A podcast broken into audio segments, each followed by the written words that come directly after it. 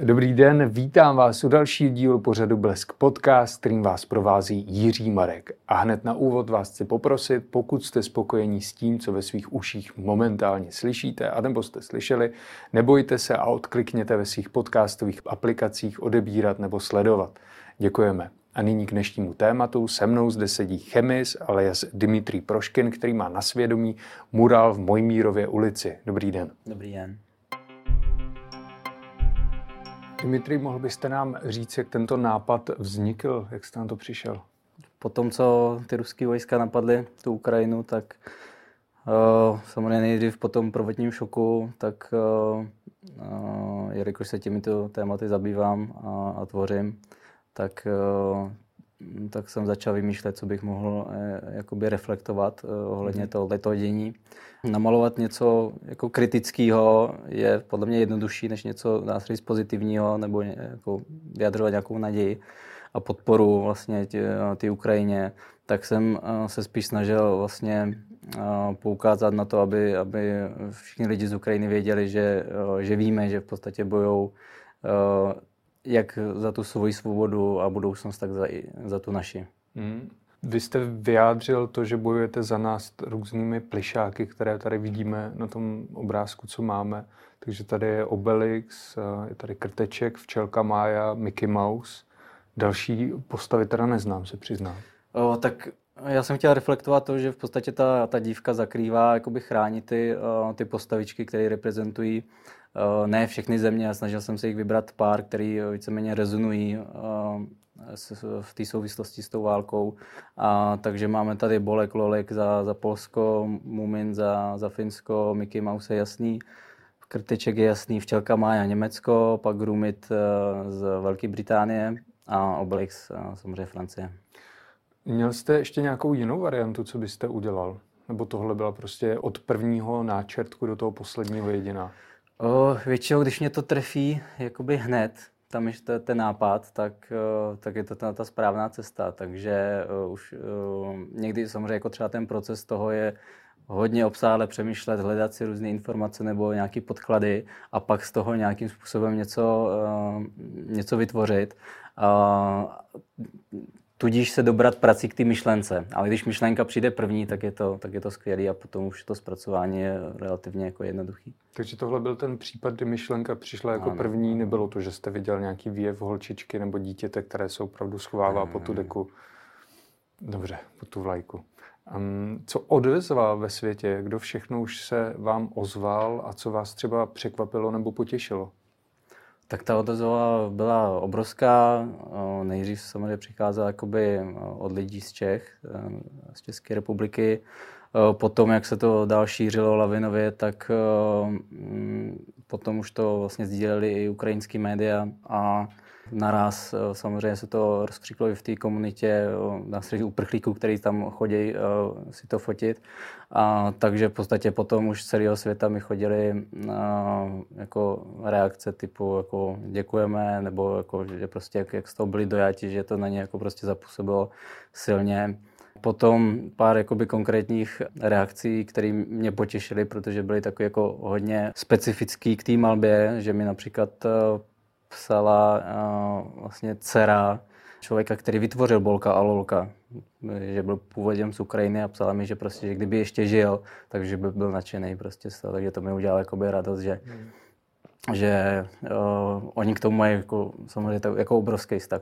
Další reakce byla třeba holčička mi posílala fotku, kde, kde vlastně se takhle vyfotila a posílala mi, že je vlastně z Charkova a měla uh, pod tím docela dojemný příběh Dojalo vás něco tak, že jste měl slzu na krajičku, že jste opravdu byl z toho rozrušený? Uh, ano, zrovna ten poslední případ s tou holčičkou z Charkova. Psali jste si třeba s tou s holčičkou nebo s dalšími lidmi z Ukrajiny, co se ozvali po té, co to viděli? Uh, jistě, já všem odpovídám a pokud uh, jakoby je tam nějaká konverzace, tak, uh, tak, tak se s nimi bavím, například s tou holčičkou z toho Charkova, tak, tak se dopisuju. Po tomto úspěchu máte v plánu udělat ještě další murál, který se týká Ukrajiny? O, hodně lidí se mě na to ptá, nicméně není to tak, že bych najednou prostě se, dá se říct, soustředil na, na, na malby, co se týče ukrajinského tématu.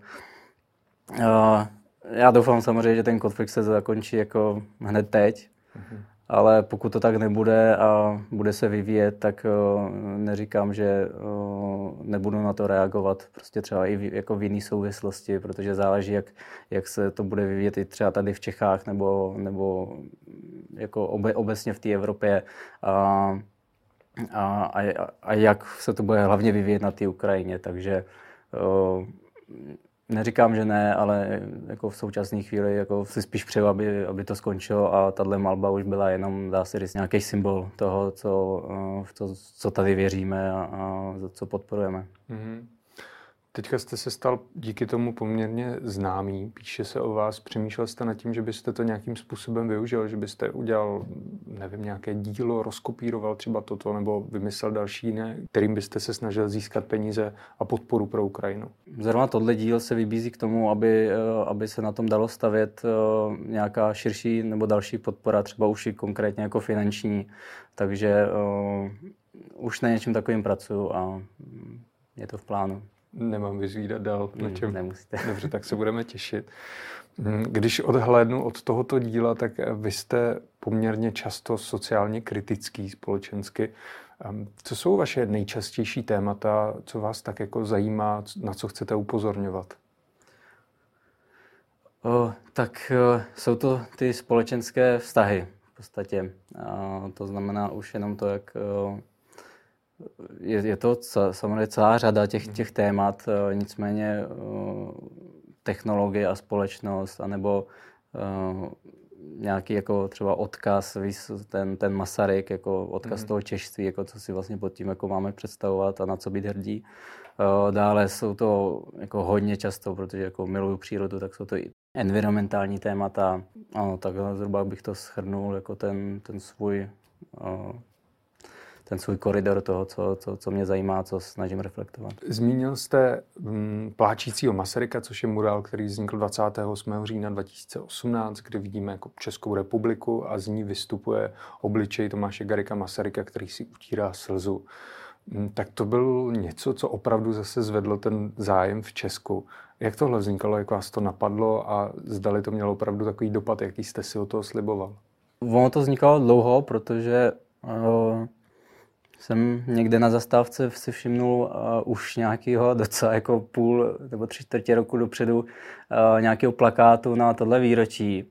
Tak, tak uh, jsem, jsem si to uvědomil, jako, že aha, no jo, vlastně ano, je to 100 let, takže jsem říkal, no, tak uh, budu přemýšlet, co udělat.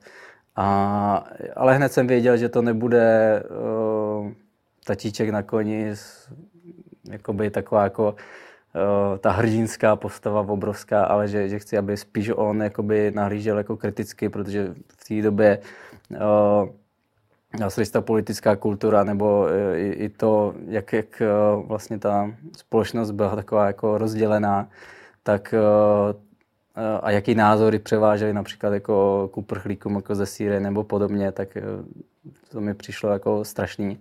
Tak, tak jsem chtěl tohle jako v té malby de facto odrazit, eh, protože vlastně celá ta těch 100 let tak eh, byla vlastně, všechno se točilo kolem oslav. Oslav toho jako eh, té české státnosti a, a toho, co je, jakou historii jako má Česká republika za sebou a, a ty vyhlídky na to, jak, jak to bude ještě lepší a ještě lepší. Ale já jsem si říkal, ale jako já nemám pocit, že, že, že tady jako bychom měli být jenom jako slavit, ale měli bychom se i zamyslet jako nad sebou samými, jako to, co jsme řekli za posledních pár let přece jako takhle chcete, aby to jako ta naše společnost vypadala do budoucna, tak to jsem chtěl říct, že ne, ne, ne. Existuje podobně jako vy v Česku dostatek umělců, kteří reflektují to dění? Myslíte si, že jich je tady dost, že bychom to třeba měli, bych mělo ještě víc se vyskytnout, měli by víc do toho prostoru zasahovat? To je na každém, protože uh, někoho to ovlivňuje, někoho to jako zajímá tyhle témata, někoho to vadí a, a chce se k tomu vyjádřit, jo. Ale uh, Zase spousta umělců uh, jsou spíš na tu uh, vizuální formu, to znamená, aby, aby to bylo jako, to řeknu jako takhle obecně, jako aby to bylo hezký. Mm-hmm. Jo. anebo to odrážel ten jejich styl, ty, ty malby, kterou třeba vypracovali. Jo.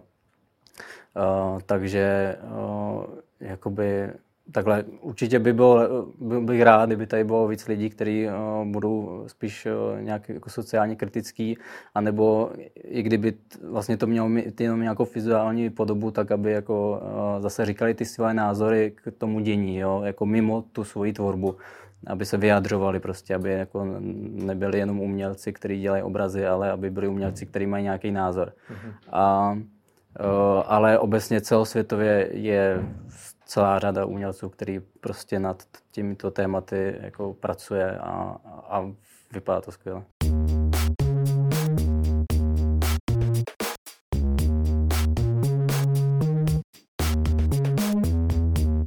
Stále sledujete pořad Blesk podcast, kterým vás provází Jiří Marek a se mnou je tu chemis alias Dimitri Proškin, který pochází z Kazachstánu. Takže jste se dostal sem z cizí země. Je to pro vás tedy to, co se děje na Ukrajině, daleko víc osobní? No tak osobní. Já jsem přišel ze země, která nebyla zmítána válkou, takže úplně za jiných okolností. Eh, a plus jako dítě, takže pro mě bylo docela jednoduché se tady aklimatizovat, i když nějaký jako samozřejmě ten první šok, jako kulturní nebo jazyková spíš bariéra mm-hmm. a, eh, a, až potom první kamarádi a podobně. A kolik vám bylo, když jste přišli do Česka? No, nějak kolem 6 let, mm-hmm. takže vlastně už od základní školy jsem, jsem tady studoval spíš jako vnímám eh, kvůli tomu, že můžu sledovat i ty ukrajinské média, to znamená, jakoby ovládám tu ruštinu, tak, eh, tak se mi zdá, že mám jakoby eh, jako blíž k tomu, protože prostě jako si s těmi lidmi rozumím. Je třeba, když jsem maloval tu malbu, tak tam chodili ty, ty maminky z Ukrajiny a povídali jsme si tam prostě jako v ruštině, takže jakoby ta zpětná vazba je jako autentická, že nemusí myšlet nějaký slova jakoby v angličtině nebo něco podobného, takže všemu rozumím. A jako takhle, já, já myslím, že uh, určitě to vnímám jako všichni ostatní, ale, ale jako mám, mám možnost vlastně s těmi lidmi mluvit jako napřímo a, a, a ty uh, nov, jako zprávy vlastně sledovat taky jako uh, autenticky vlastně napřímo. V médiích se často řeší role symbolů a co to znamená pro Ukrajince, ať už, že český premiér Petr Fiala vyrazil do Kyjeva za prezidentem Volodymyrem Zelenským, nebo váš mural. Opravdu to hraje takovou roli podle vás, ty symboly? Je to tak důležité, poněvadž mnozí lidé, uživatelé, komentátoři, politici to zhazují, že to nemá takový význam. Ale co si o to myslíte vy? Já myslím, že jako celý náš svět je postavený na symbolech, jako ten největší symbol, který všude používáme, který, kterýmu rozumíme, tak je prostě třeba jako srdíčko červený, že? Mm. A takže symbolika je určitě důležitá, protože, protože ji rozumí každý. Jo, ne každý rozumí politické debatě, jedné nebo druhé straně, ale, ale nějakému symbolu rozumí prostě každý. To je dobrá odpověď, děkuji. Vy se neživíte úplně tady těmito společensky kritickými uh, malbami, muraly ale také děláte pro různé firmy, tak jestli byste mohl našim divákům a posluchačům říct, co je vlastně vaše práce a jestli v Česku je to zábava nebo spíš jako povinnost nutná. O, tak o, abych vůbec nějak jakoby fungoval, abych se užíval, to, o, beru to jako práci, jako jakoukoliv jinou práci, o, tak dělám malby na zakázku. To znamená, že vytvářím pro velké nebo menší firmy, nějaké organizace, eh, malby na jejich budovy nebo, nebo eh, do interiéru. A jako samozřejmě na, na začátku to bylo všechno takové jako menší, že jsem se snažil, abych, abych, abych si tím mohl jako dobře vydělávat a mohl jako v podstatě jako se tak nějak starat o, o, o tu rodinu, a, mm-hmm. aby jsme měli nějaký jako tu, tu dovolenou a, a podobně. Ale uh, uh, jde to. Uh, je, je to uh, je to možný, jakoby v těch, v té uh, jakoby v té české uh, republice jako mm-hmm. něco toho dosáhnout, aby se člověk jako živil tím, tím malováním. Uh, a uh, jako baví mě to, protože uh, já si i, uh, i ty uh, s, těmi, s těma firmama jim jako de facto jim říkám, já nebudu malovat jen tak jako něco, co jako si, si řeknete de facto, ale, ale chci, aby to mělo nějaký umělecký jako ráz, jo? Mm. Takže, takže já to chci udělat tak, aby mě to bavilo dělat. Jako když bych se dostal k nějaký zakázce, která by mě nebavila dělat, tak ji odmítnu jo, protože jako zase nechci jako strávit měsíce něčím, co, co, co mi jako nebude bavit, takže, takže jako dělám to rád eh, a, a ty projekty, které dělám, tak jsou lezdy jako velmi zajímavý, nebo i ty klienti, pro který to dělám, jsou lezdy zajímavý. Ale co se týče zahraničí, tak tam, eh, tam eh, dělám hlavně svoji jako uměleckou tvorbu. Jo, hmm. Takže tam, tam, tam si mě zvou kvůli, kvůli tomu, že právě chtějí nějaký podobný jako obrazy, a, tady v Čechách je to spíš, že, že vědí, že malují kvalitně a, a chtějí tu kvalitu. To vás opravdu v zahraničí nehlídají, aby se jim to nevymklo z rukou, abyste tam nenakreslil něco, co nekonvinuje třeba s tou firmou, pro kterou pracujete? Ne, takhle. V zahraničí myslím tím, že tam jezdím na, na pozvání. Mm-hmm. Většinou jako někdo organizuje třeba nějaký festival nebo jo, něco jo. podobného street artový takže tam, eh, tam samozřejmě mám jako ty ruce úplně otevřený. Eh, dělal jsem i pár samozřejmě jakoby zakázek v zahraničí, ale ty víceméně taky byly stejného charakteru, museli odrážet to místo, tu firmu a podobně. Máte vůbec čas tak to tvořit pak eh, pro sebe, když máte tolik zakázek, tolik práce s různými firmami? Jo, to je, to je problém. Tohleto, tyhle dvě věci skloubit dohromady, protože uh, tak nějak nedokážu říkat ne na určité věci a, a potom opravdu toho času je strašně málo, takže uh, musím to dělat vždycky na úkor něčeho. No. A, ale chtěl bych jako cíleně se dostat k tomu, abych, abych to měl aspoň uh, rozdělený tak, abych mohl třeba polovinu dělat své práce a polovinu dělat uh, uh, ty zakázky. Ale to znamená, že ta polovina té mé práce musí při, přinášet nějaký, uh, nějaký zisk, a stejně tak jako ta eh, vlastně eh, práce na zakázku. Takže v podstatě eh, obecně se dá říct, že, že když maluji něco svýho, tak je to spíš za ty náklady. To znamená, že jako mi zaplatí letenku, hotely, mám všechno, co jako tam potřebuju, jako materiál a všechno. Eh, ale, ale už si neodvezu jakoby žádný, eh, žádný peníze jakoby tady domů.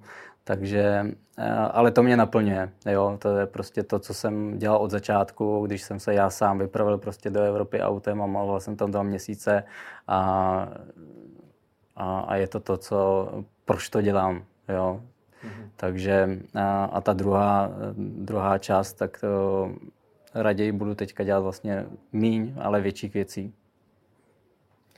Dimitri, my tady o tom tak krásně hovoříme, ono to vypadá velmi jednoduše, že si vyberete dům, ten po, posprojujete, já jsem hledal správné slovo, pardon.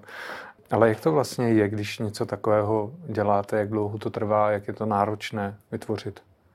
O, tak záleží, o čem se bavíme. Jestli se budeme bavit konkrétně o téhle malbě, mm-hmm. tak o, jak, jak jsme zmiňovali na začátku, tak pokud ta myšlenka je hned, tak už o, vlastně vytvoříte návrh, tak je otázka pár dnů, když je to takhle jako komplexní.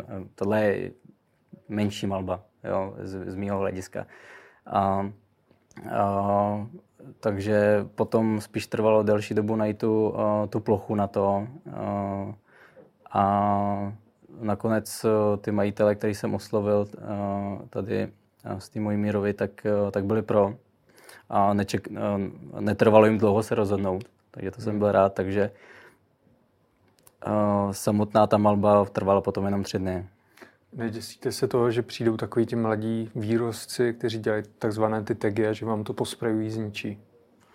Uf, ani ne, protože uh, já myslím, že ty lidi jsou soudní a uh, takhle ne, opravdu jakoby z toho, z toho nemám strach. Stát se to může, ale to člověk neovlivní a já se tím jakoby nějak netrápím, když to někdo zničí, tak eh, dá se říct, lze to opravit. Samozřejmě je to, jsou to náklady navíc a čas navíc a, a už to nebude jako takový samozřejmě autentický.